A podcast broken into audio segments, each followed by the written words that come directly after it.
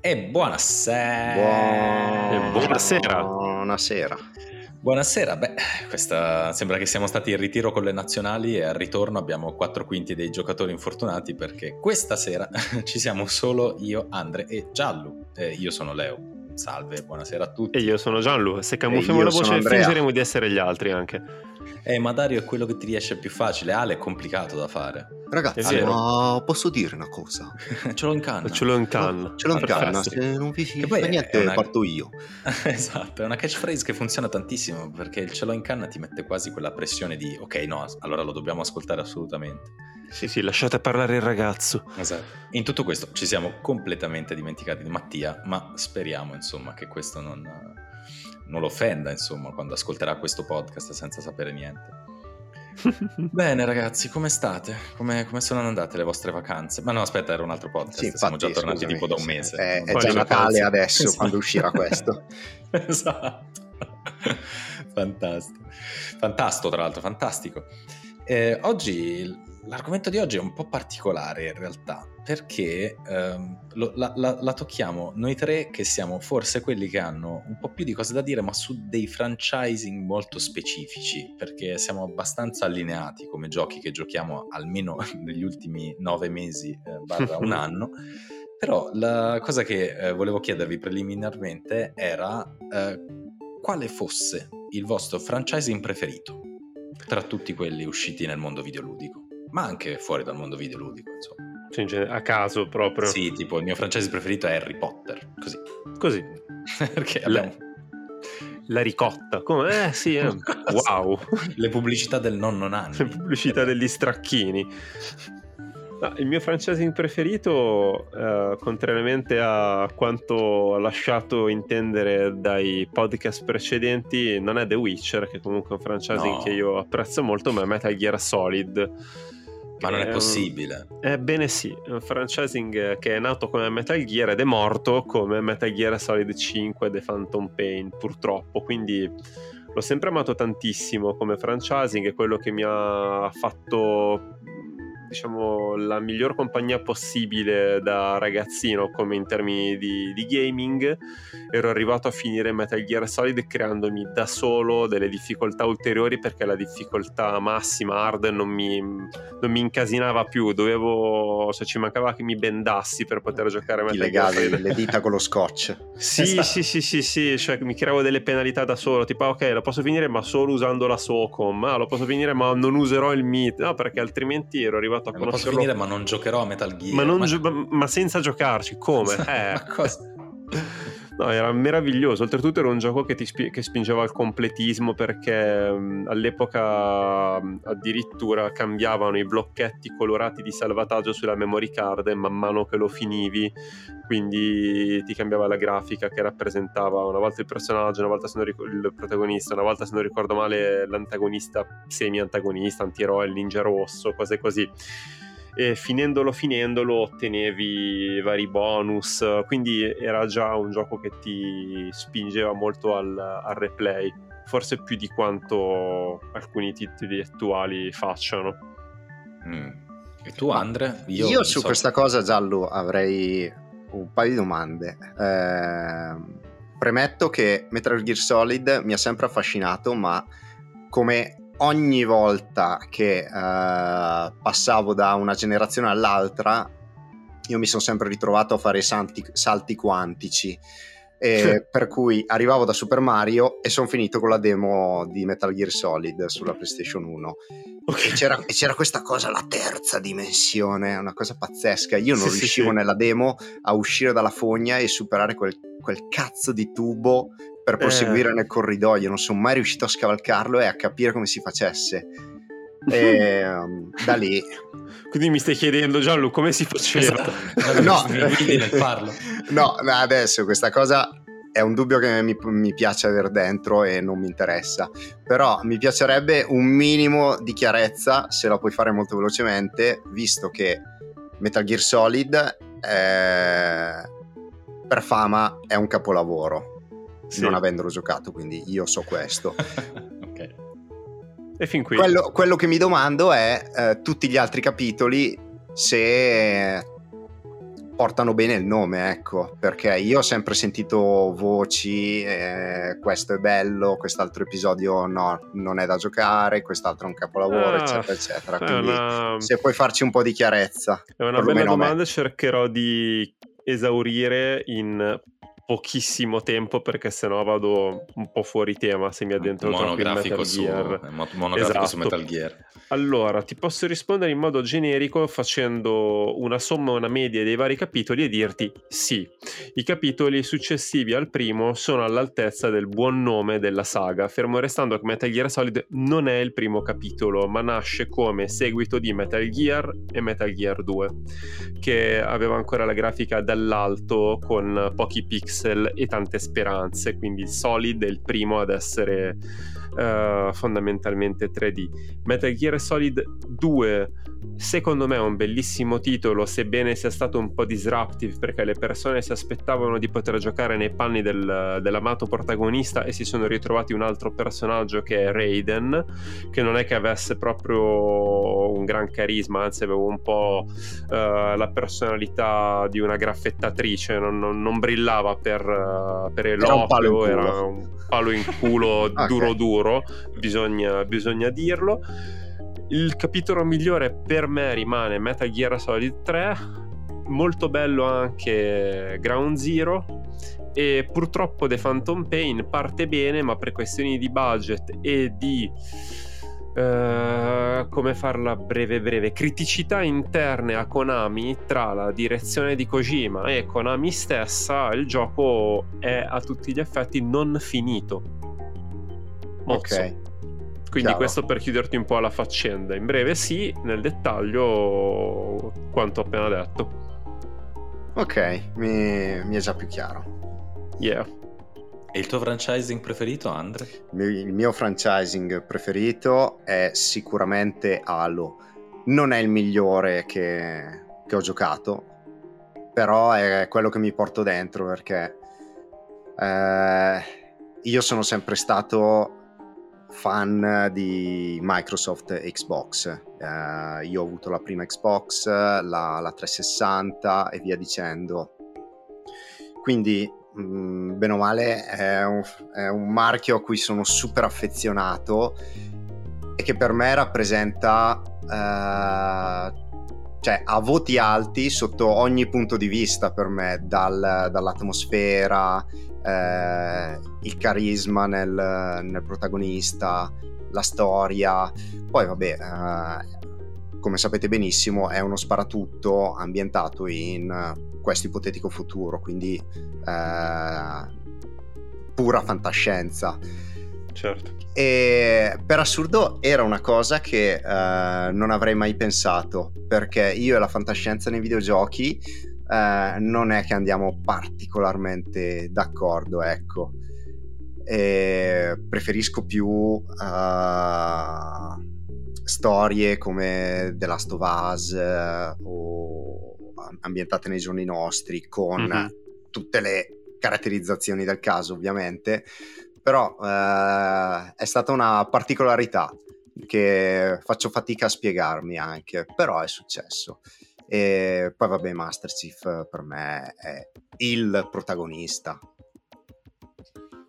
Cioè praticamente voi siete disruptive oggi, perché da una parte Giallo che non parla di The Witcher, tu che non parli di G T A, ma che sta succedendo? Beh, ma G T A è difficile, cioè onestamente è difficile appassionarsi a un franchise come G T A. Sì, beh, in effetti sì. Al pari di tanti altri, sì, io... perché non, eh. non riesci a crearti quel trasporto emotivo, eh, a ogni episodio cambia un personaggio, eh, la sì. storia è completamente diversa. G T A è più tranne gli spin-off, un, un però. modo di fare le cose, tranne gli spin-off, è vero. Tipo Liberty City, eh, ci sono per esempio Vice City Stories, Liberty City Stories, sono tipo è uscito G T A Vice City anni anni fa e poi avevano fatto per P S P credo uh, Vice City Stories, e, um, sempre ambientato a Vice City con il motore grafico della P S P. E carino, onestamente. Il protagonista non è Tommy Vercetti, non ricordo chi sia, eh, onestamente al momento non riesco neanche a ricordare se è ambientato poco prima, poco dopo o durante, però è uno spin-off a tutti gli effetti di Vice City. Quindi Beh. questo è uno dei pochi casi in cui tu hai un minimo di, non dico empatia con parolone, però di vicinanza sì. al franchising G T A. Beh, Tommy Vercetti in effetti ha, ha fatto qualcosa di elevato, sì. cioè, è impossibile non ricordarsi di, sì. di Tommy Vercetti, nonostante gli sia stato dedicato giusto un, un capitolo. No, sì, due sì, se sì. non sbaglio, in G T A tre era sempre lui. No, in G T A tre era Speed, era ah, chiamato giusto. Speed, ed era un protagonista muto che rivediamo come omaggio in, se non ricordo male, eh, San Andreas. È vero, è vero, è vero. È, mm, mi, mi siete disruptive stasera, quindi mi, mi costringete ad esserlo anch'io, cioè eh, quando, quando devo parlare del, del mio... Eh, no, perché... esatto, so già dove eh. vuoi andare a parare e ci andremo tutti e tre assieme all'unisono. Però provaci no. anche tu adesso. Non credo, perché in realtà eh, il franchising a cui sono più affezionato io non è i Souls. Ah. Attenzione. Da dieci puntate che parlo solo dei Souls, praticamente. Oh mio Dio. Si entra nella, nella vera anima eh, della... della... di Leopoldo Caggiano, che in realtà secondo me è un po' quello che anche voi vi portate dietro, nel senso che l'affetto è una cosa, il piacere del giocare ne è un'altra. Sì, e sì. io quello a cui sono più affezionato, comunque il mio franchising preferito, è e rimarrà comunque Mafia. Non ce la posso fare. Eh già. I tre capitoli di Mafia più la remastered sono, anche se il terzo capitolo ha delle evidenti problemi di voler scopiazzare altri giochi e poteva evitarselo, Eh, per me sono, sono, sono la cosa a cui sono più affezionato in assoluto. Chiaramente in particolare Mafia uno e Mafia due. eh, Mafia due non pensavo che mi sarebbe piaciuto, perché dopo l'amore per Mafia uno avevo molta paura di giocarmi il Mafia due dicendo eh, che cacchio, eh, ho il rischio di essere veramente tanto deluso. Invece, se è possibile, Mafia due in certe cose è riuscito a superare l'uno intanto eh, di, di piacere, di giocabilità e di trama. Il tre l'ho giocato con piacere, sapendo che era un po' rotto, cioè un po' voleva copiare un po' G T A in alcune cose quando nessuno gliel'aveva chiesto, perché Mafia è un altro tipo di gioco. Ho apprezzato il cambio di personaggio, ma non la sua stereotipa, stereotipi, dillo tu giallo. Stereotipizzazione? Grazie, vorrei sempre un giallo a fianco quando vivo nella vita. Steropiripazione. Stero, esatto, sterofarancazione. E ehm, però è comunque, un, cioè, volente o nolente, è un signor gioco, un po' più ripetitivo dei primi due, con la trama un po' più fragile, però comunque eh, quando poi ti ricompaiono i vecchi personaggi del primo e del secondo ti, ti emozioni in ogni eh, caso. Sì, sì, sì, sì, buttalo sì. via comunque. E invece i Souls sono il mio gioco preferito, ma non per forza il mio franchising preferito, e allo stesso tempo neanche tutti, per dire, convenza giallo Sekiro, che io considero comunque un Souls. Sì, per sì. me è stato uno spin-off, diciamo così, dalla saga Souls principale, che non ha attecchito tanto quanto, che ne so, un Bloodborne, che evidentemente è il miglior gioco al mondo, credo. Ass- quindi... assolutamente legittimo. Mm. E quindi, insomma, sorprese stasera, signori, state scoprendo una nuova faccia di questi tre minchioni che ascoltate da, se ci ascoltate da mesi, se no ci avete scoperto stasera, questa è la nostra vera faccia, ora andatevi nelle puntate precedenti a scoprire quell'altra. Però la, la domanda che ci nasceva spontanea quando pensavamo a stasera, cosa dire, cosa, di, di cosa parlare, era una domanda che era nata anche in altre discussioni che abbiamo avuto, che era un po' quella della... soprattutto lato Ale, Ale secondo me, per i vari Final Fantasy, era la domanda se veramente abbiamo bisogno dei seguiti, cioè di un gioco che parte molto bene, e la domanda è: c'è veramente bisogno di fare un capitolo due invece di fare un altro gioco? È una gran bella domanda.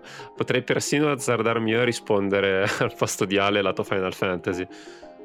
Vai. E sento, se mi allineo alla mente di Ale, e a volte mi riesce bene, lui potrebbe anche dire sì, beh, ogni capitolo di Final Fantasy si innova molto, ma avremmo tutti fatto a meno di Final Fantasy dieci due, e io so che lui in questo momento mi sta facendo, mi sta dando un cinque alto. Sì, sì, sì, tipo è alle Bahamas, dove, dove è lui adesso, non so esattamente dove si trova. Sì, si sì, sarà sì, questo preciso istante, esatto, io ne sono certo. Quindi possiamo generalizzare, la risposta è ah, un seguito può anche funzionare, un seguito a volte permette di eh, correggere il tiro del capitolo uno, no?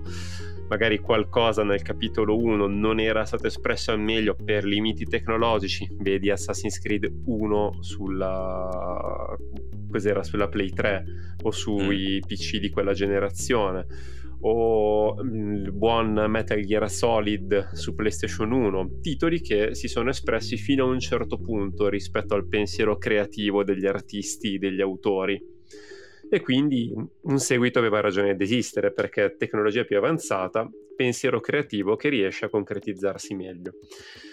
Se tutti i seguiti sono ben riusciti, beh ovviamente no, di alcuni se ne può fare sonoramente a meno, tipo come Assassin's Creed il... tre, tipo Assassin's Creed alla N, cioè Assassin's Creed il Beh, problema Valhalla è piaciuto, dai. Valhalla mi è piaciuto perché mi piacciono i vichinghi, ma se devo essere oggettivo, e lo sono con grande piacere nel mio, nel mio cinismo, Valhalla su molto è la fotocopia di Origins ed Odyssey, tanto che la critica mm. ritiene Odyssey il migliore dei tre.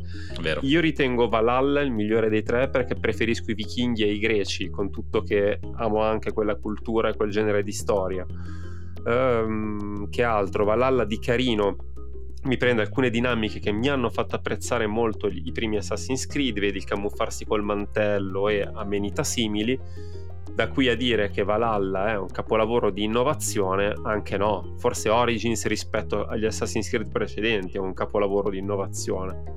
Sì. E allora lì ti dico un seguito che ha avuto senso. Tu hai citato bene Assassin's Creed tre, che doveva essere, era stato spacciato come l'Assassin's Creed della rivoluzione, anche no, quello è stato il due, dove banalmente il protagonista nuotava, una sciocchezza, nuotava, nell'uno non lo poteva fare. Sì, cioè, poi il due aveva l'espansione anche delle, delle mappe di gioco che era impressionante, assolutamente, cioè, per il tempo sì. in cui è uscito ovviamente. Poi Assassin's Creed uno rimane un gioco molto molto avanti negli anni rispetto vero, all'anno in cui è uscito, vero vero vero, sensazionale però... rispetto agli anni in cui è uscito. Però ecco sì, per, per concludere il mio, il mio intervento, i seguiti secondo me sono inevitabili e a un cer- da un certo punto di vista indispensabili, alcuni però con un po' di cura potrebbero essere evitabilissimi. Cosa intendi per inevitabili e indispensabili? Perché mh, questo secondo me è il vero banco di discussione, cioè nel senso io non credo uh, cioè, ho, ho, io comprendo perché un seguito viene fatto, ovviamente certo, si tratta certamente. Di riutilizzare degli elementi che hanno funzionato la prima volta, rinnovandoli quanto basta per non sembrare un copia e incolla del capitolo precedente e, come dire, cavalcare l'affetto e l'aspettativa del pubblico che anche solo leggendo il nome Tomb Raider, uh, Metal certo. Gear Solid, uh, Final Fantasy lo va a comprare, e questo ok. Ma tu dici che sono così indispensabili e inevitabili? Cioè, allora, faccio un esempio. Uh, Assassin's Creed Valhalla uh-huh. uh, io non l'ho giocato, ti chiedo a te che l'hai giocato. Ha le stesse dinamiche di Assassin's Creed uno del, del um, viaggio nel, nel passato per scoprire gli assassini? Sì, sì, sì, sì, sì. Okay. Quelle sono peculiari di tutti gli Assassin's Creed. Esatto, esatto. Se tu le togli da Assassin's Creed Valhalla rovini tanto il gioco? In che senso se le togli? Se lo fai diventare semplicemente un gioco ambientato tra i vichinghi? Con que- sì, sempre con la trama che ha Valhalla, però togliendo il legame con uh, il, il presente, il Nex, non è il Nexus, come si chiama? Il, L'Animus. L'Animus, L'Animus e così via. No, non lo rovini, ma ne alteri l'identità, secondo me. Eh, però potresti fare un gioco che si chiama Valhalla. Senza sì, potresti, questo serenamente. Dovresti togliere anche la lama celata e anche altri elementi che sono uh, propri del, del franchising, allora. Okay. Quindi una volta che hai fatto tutte queste mosse più o meno coraggiose, mi verrebbe da dirti forse più Odyssey di Valhalla, perché Valhalla è molto assass- Assassin's Creedizzato mm-hmm. con il nascondersi col cappuccio, il nascondersi tra la folla, avere la lama celata. Eh, ci tiene proprio a dire ehi, io sono un Assassin's Creed. Odyssey eh, invece è lì che ti dice sono un altro, guarda arrivo prima, io sono il primo degli assassini. Cioè anche Odyssey dal punto di vista narrativo ti sta dicendo un'altra cosa, ti sta raccontando di un periodo in cui gli assassini idealmente non c'erano ancora, tranne che in Persia con uh, gente del posto, quindi boh. È vero, io un po' in parte sono d'accordo, perché mi piace pensare che Valhalla eh, non è il capitolo che rappresenta la, la maturità del nuovo corso che hanno deciso di intraprendere in Ubisoft con la serie Assassin's Creed, quindi secondo me è un passo avanti, però stanno ancora esplorando, spero, cioè spero sì, che, sì, qual- sì, che in Ubisoft qualcuno faccia delle riunioni dove non dice vabbò ma che espansione facciamo uscire il mese prossimo e... che città ricostruiamo a sto giro, sì esatto.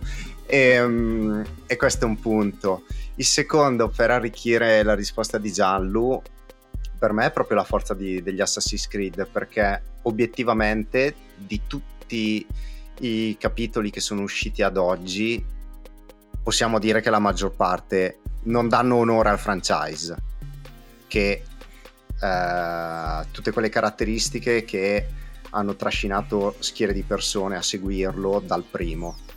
E citiamo il Black Flag, uh, poi quali altri, uh, Unity, Unity sì. Esatto, eh, che sono stati un po' piuttosto sottotono.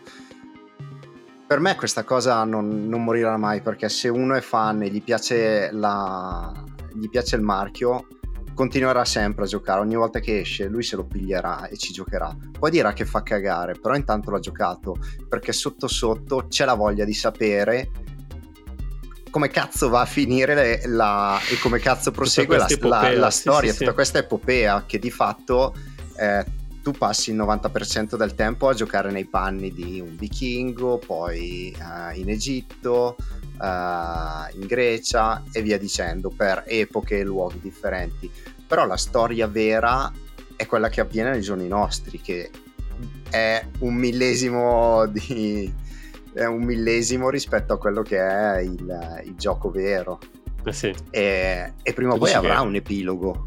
Eh, tu dici Mi che auguro. Praticamente Assassin's Creed è una serie tv, cioè a tutti eh, gli effetti, sì. Perché è una trama che va avanti da dieci giochi. Sì, ma addirittura sì. sì, adesso si è intersecata con quella di Watch Dogs, quindi... Ah, oddio, quindi cioè, è no. sempre stato uh, quello, diciamo, di Watch Dogs e Assassin's Creed, un universo condiviso, ma ora è proprio dichiarata, cioè tra le reclute di Legion tu hai un assassino. Pazzesco. Ma invece Andre, se io ti chiedessi, staccandoci un attimo da Assassin's Creed, che secondo me merita, lo dico qua, eh, ci confermerà se, vuole, se vogliono chi ci ascolta, un suo monografico, perché comunque è una saga che ha definito un po' il mondo del gaming negli ultimi anni. Um, un, secondo te Andre, un seguito che invece ha avuto successo al di fuori del franchising di Assassin's Creed e che hai giocato con piacere dicendo a ah, questo capitolo due, capitolo tre, capitolo quattro Funziona, funziona molto bene? Beh, sicuramente Red Dead Redemption. Mm, vero. Adesso ne è, è solo il secondo, quindi non è che si porta dietro un chissà quale storico, però il terzo, si vede, cioè si è, è vero, è vero il terzo, perché il primo era Red Dead Revolver, Revolver, giusto? Revolver. Bravissimo. E però effettivamente fa vedere, mostra cosa significa prendersi del tempo per pensarci su, fare delle scelte e costruire tutto eh, a modo, in modo che cammini con le proprie gambe, ecco. Non, non Beh, ha, sì. È impareggiabile la, la cura che c'è nei dettagli di Red Dead Redemption due. Sì, sì, o la superano quest'anno con i nuovi titoli per P S cinque e Xbox, oppure per ora è ancora veramente imbattuta, sì. Davvero. Sì. Ma che mi ricordo io... ancora il video, scusa ti dico no, questo aneddoto, mi ricordo ancora un video che ho visto su, sul tubo che eh, mostrava come la reazione di un orso eh, alla, alla reazione ah, sì. del giocatore era iperrealistica rispetto a come gli orsi ragionano, cioè queste cose... È assurdo che tu ci sì, perda sì, del sì, tempo, sì, hai, messo, hai messo quattro persone della tua casa di produzione lì a fare quello, è assurdo per me. Ma era sì. clamoroso, ma anche il fatto che ogni animale aveva delle routine di caccia sì. corrette, specifiche, ogni personaggio aveva delle sue routine quotidiane. Cioè, sì, era, era, è, veramente, è veramente un'evoluzione dell'uno, sì, sì, cioè sì, di sì. Red Dead Redemption, insomma, assolutamente sì. E vabbè, è inutile citarlo se, e, e spero si fermino a questo capitolo. Anche The Last of Us parte due è un grandissimo seguito, cioè sì. ha comunque evoluto, hanno già parlato migliorato. Di parte tre. I'm, I'm so sorry. Oh no, vabbè, eh, lo so. Ok, va bene. Eh, no, ok, potrebbe... Dalla potrebbe... parte due eh, è stato bello soprattutto il fatto che mh, per conto mio potevano per assurdo accontentarsi di dire ok, eh, scriviamo una sceneggiatura della Madonna per proseguire la storia, perché quello è il bello alla fine. E invece secondo me hanno sconvolto molto anche le meccaniche, e pareggiandole con quelle che sono un po' gli, gli standard di oggi, che ne so, anche, anche solo tecnicamente al, um, alcune meccaniche eh, di U I e U X, quindi il, il famoso cerchio eh, Uh, cerchio degli, de, dei materiali, delle azioni, sì, che ormai c'è in tutti i giochi ed è una banalità, tranne quelli della Ubisoft, e che ti fanno aprire quel cazzo di menu come se fossi su un P C desktop. Madonna, è vero. Però anche solo queste piccolezze boh, ti fanno capire che uh, stai giocando qualcosa che, ha, che è stato coccolato in qualche modo, che è, che è pensato per te, non per, uh, per far soldi, ecco. Sì, infatti ci sarebbe da fare una ricerca. Noi poi non le facciamo mai live durante i podcast, però va bene così perché siamo fatti così. Il nostro scopo non è diventare giornalisti, ecco. Sarebbe da fare una ricerca per capire se la trama di, di The Last of Us parte due era già pensata durante The Last of Us parte uno, perché ufficialmente The Last of Us non si chiamava parte uno, se la dobbiamo certo. dire tutta.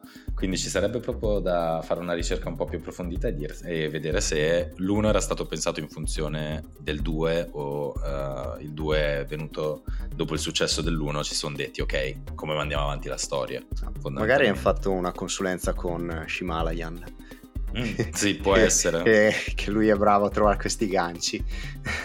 Sì, sì, esatto. Tra l'altro sono curioso di andare a vedere Old, che uscirà al cinema o è già uscito al cinema tra poco. Old, Old sì. È il prequel di Unbreakable. Dai. No, non è vero. Però ah. ci starebbe, se, se fossi nella sua testa l'avrei pensato fatto, così io. Mi hai fatto esplodere il cervello per un secondo. Oh, il prequel di Jurassic Park. Chi l'ha deciso? Che ma com'è possibile? Steven no, Spielberg, io cosa non volevo. Mi avevano detto che non era possibile. Invece, ma lui può. Invece una esperienza negativa con un, con un sequel, anche appunto il due o roba del genere, ce l'avete? Uh... No, non, non citiamo ancora Dark Souls due. Tocchiamolo, no, no, no, tocchiamolo, bene, tocchiamolo molto piano. Lasciamolo stare Dark Souls due e i suoi muri invalicabili eh, più bassi di un ginocchio. non, non, non parliamone, va bene. Come non parleremo del fabbro di Dark Souls due che non riesce ad aprire la serratura della sua fucina, un fabbro, fucina, serratura non, nonostante fucina, una, pare, un, nonostante una, parete, una crollata. Parete crollata del suo capanno, fucina dal muro diroccato, fabbro che non può scavalcare perché è noto che in Dark Souls due non possono sollevare la gamba più alta della propria anca. Provateci Ogget- a casa, è facilissimo.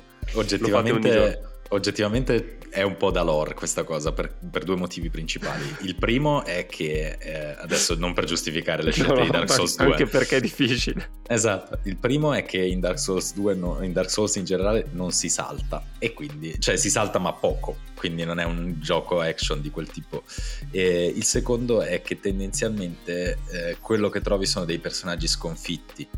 Quindi anche la minima, il minimo ostacolo per loro diventa insormontabile da certi punti di vista. La vera motivazione, secondo me, del, mot- del fatto per cui il fabbro non ha visto che evidentemente la parete è sfondata o è un fabbro può aprire una porta, è che è, è, è sovrappeso.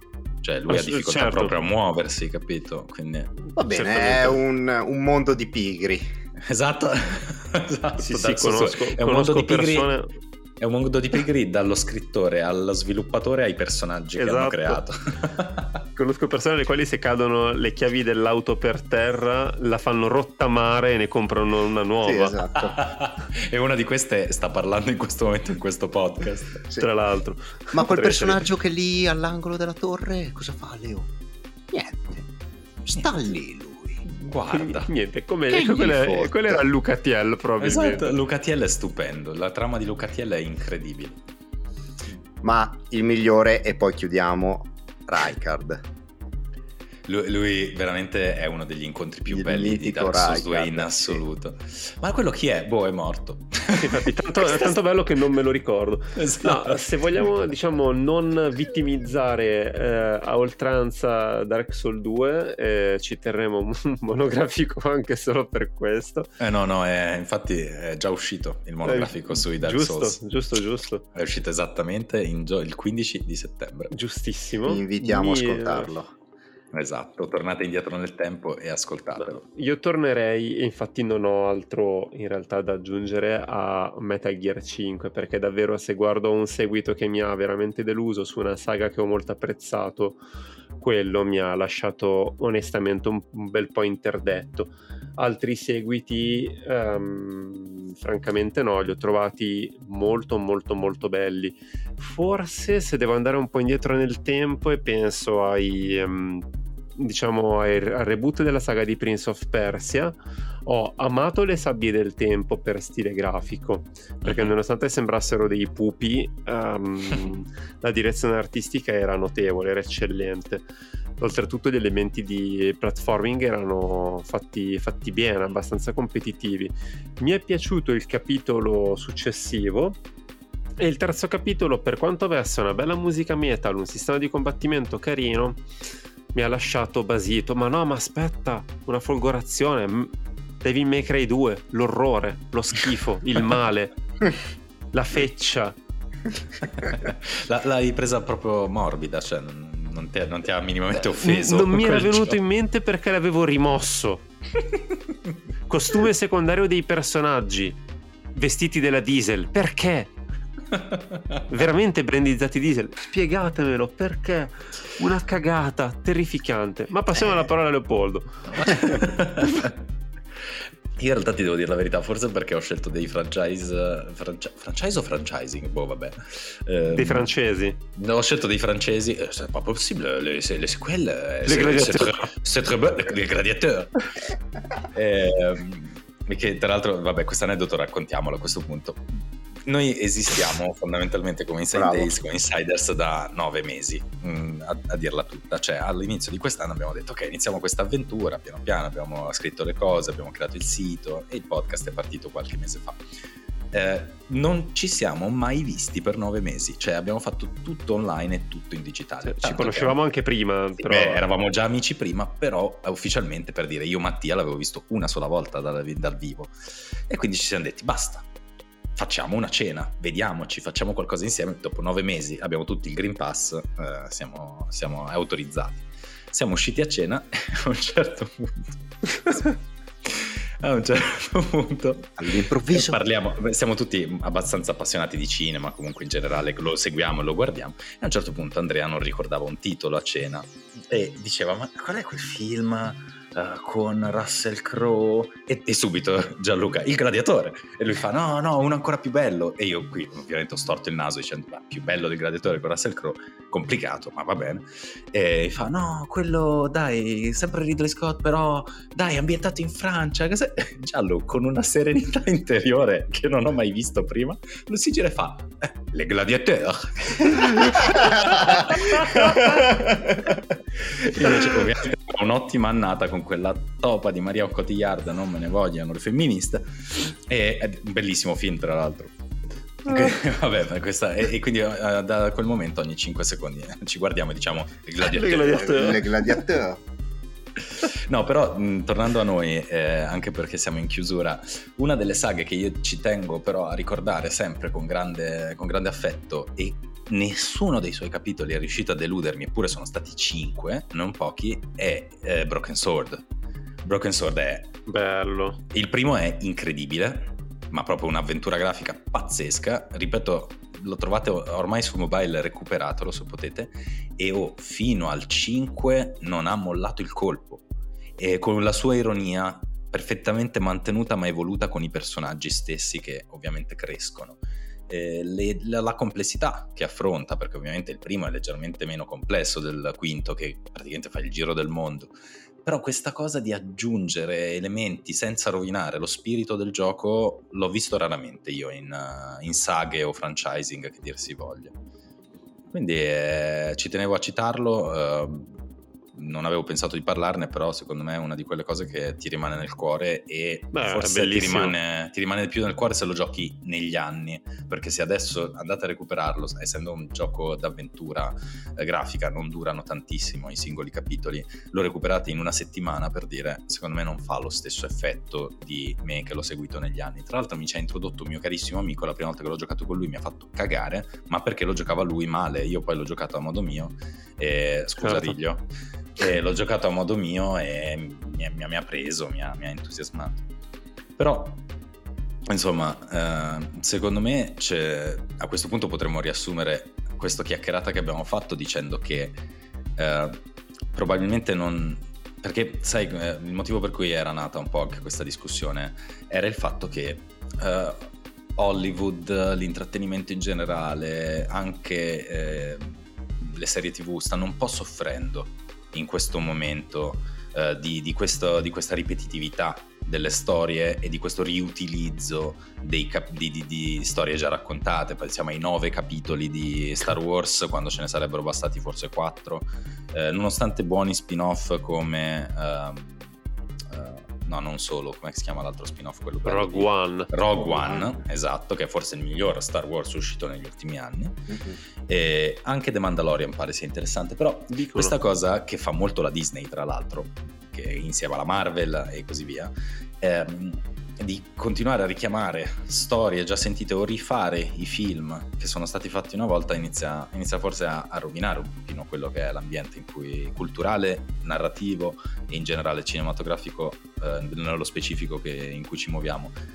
Anche se rimane il fatto di poter dire che una cosa sono i sequel, una cosa sono eh, i, i remake, perché ovviamente sì, Cinderella sì, sì, sì. uscito su Amazon Prime in questo, nel mese di settembre, lo puoi criticare quando vuoi, quanto vuoi, ma magari il ragazzino di turno di dodici anni Cinderella originale non l'ha visto, quindi certo. Per lui è un film fresco, per noi è tipo oh mio Dio per la terza volta Cenerentola, però per lui è un film fresco. Quindi i remake non li tocco in questo argomento, perché per, per alcuni sono il male, per me invece possono funzionare proprio per il cambio generazionale. Sono Mai... d'accordo con te. Io ho una paura fottuta, perché adesso che stiamo registrando ancora non è uscito, di Matrix quattro, per dire.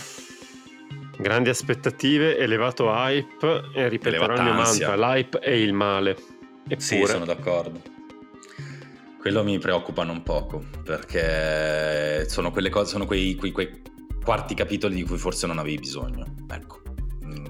Una buona storia esaurita è una buona storia esaurita. Però c'è da dire una cosa per salvare un attimino capre cavoli, che l'universo di Matrix in realtà non si esaurisce con il terzo film, perché um, se avete mai visto gli Animatrix, sì, sì, sì. Uh, è netta e chiara la, diciamo, l'idea che il mondo di Matrix va avanti, alcuni si liberano autonomamente senza che vengano staccati, addirittura c'è un corridore che vince il record del mondo e riesce a liberarsi in quel modo. Poi addirittura c'era uh, Matrix Online, dove si, son- si hanno tracce di un Neo ancora vivo, Morpheus in Matrix Online è dato per morto. La serie di Matrix va avanti di gran lunga, ci sono anche un sacco di fumetti, se non ricordo male, mm, su, che espandono i film, quindi teoricamente i film potrebbero continuare da dove l'universo di Matrix espanso ha, è stato lasciato, ecco. Però la domanda eh, che mi nasce spontanea, legandolo poi al mondo videoludico, è: siamo sicuri che abbiamo bisogno di dieci Assassin's Creed e questa cosa non sta rovinando un pochino il mercato e il mondo videoludico, uguale a come alcuni nuovi capitoli del cinema stanno lentamente stancando e esaurendo e facendo vedere che un po' le mm-hmm. idee si sono esaurite? Passo la palla ad Andre e condenso la risposta in meno parole di quelle che vorrei usare. Ok, esatto, un minuto a ciascuno. Ma per me no, perché lì entra in gioco essere fan oppure no. Quindi se non sei fan di una saga, Che, che questa rispetti i canoni e le promesse, a te poco importa. Cioè, tu vuoi solo giocare a un, a un buon gioco. Se sei fan, invece, secondo me vai avanti a oltranza. È un po' la stessa regola delle, della serialità nelle, nella, nelle serie tv.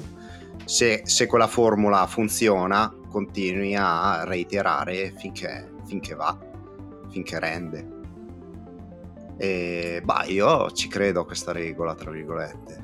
Quindi per te non è, non è il male, insomma. Cioè, per me Halo possono continuare fino all'infinito. Poi magari mi rompo le balle io e passo ad altro, però per quanto mi riguarda sta in piedi ancora.